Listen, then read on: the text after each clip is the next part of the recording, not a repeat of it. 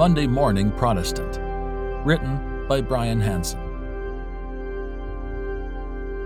Though almost entirely overlooked in church history, Thomas Becon was a prolific pamphleteer, popular bestseller, and godly cleric in 16th century England during the Reformation.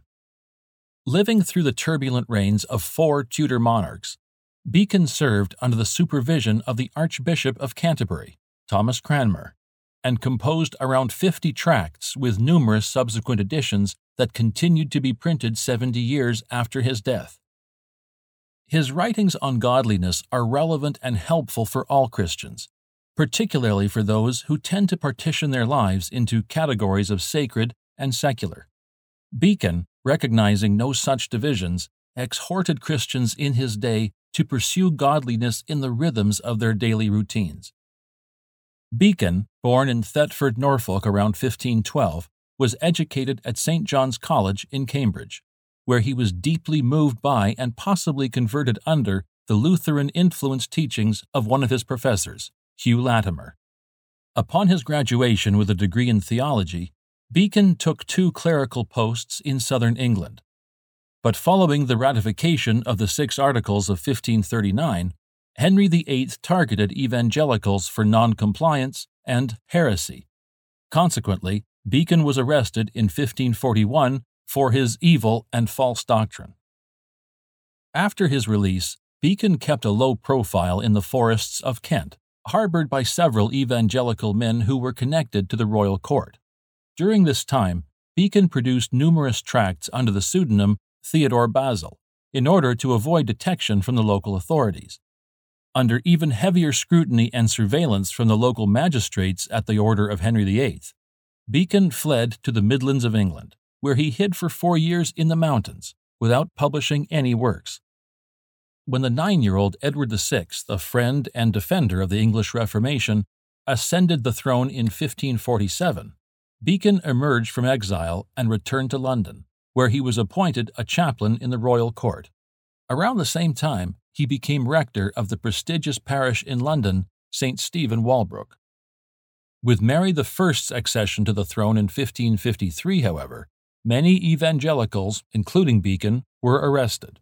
He was eventually released, but taking no risks, he immediately escaped to Strasbourg, where he joined a community of other exiled English evangelicals.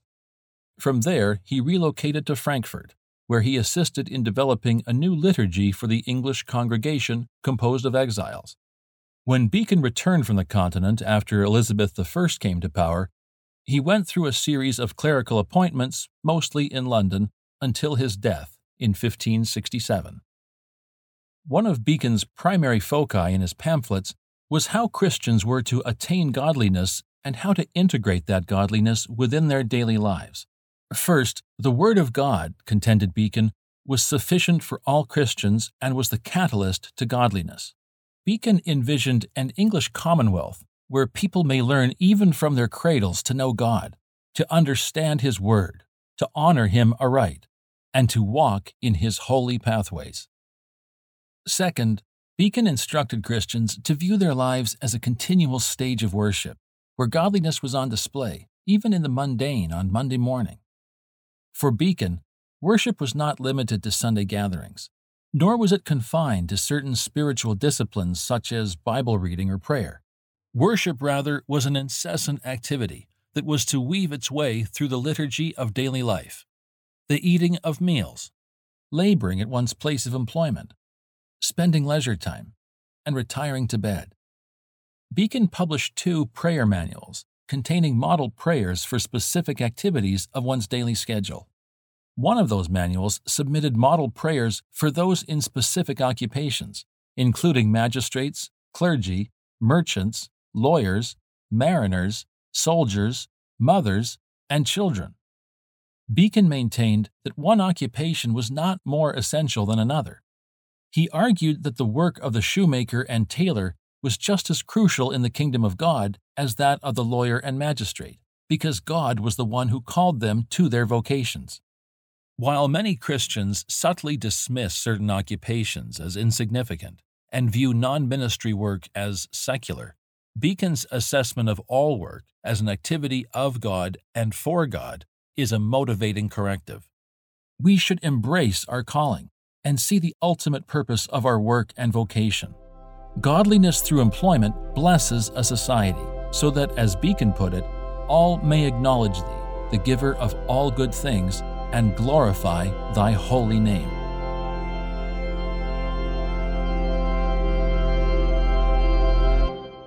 You've been listening to Here We Stand, a series of 31 short biographies on heroes of the Protestant Reformation. This podcast has been produced by Desiring God in partnership with Bethlehem College and Seminary. For more, visit desiringgod.org/stand.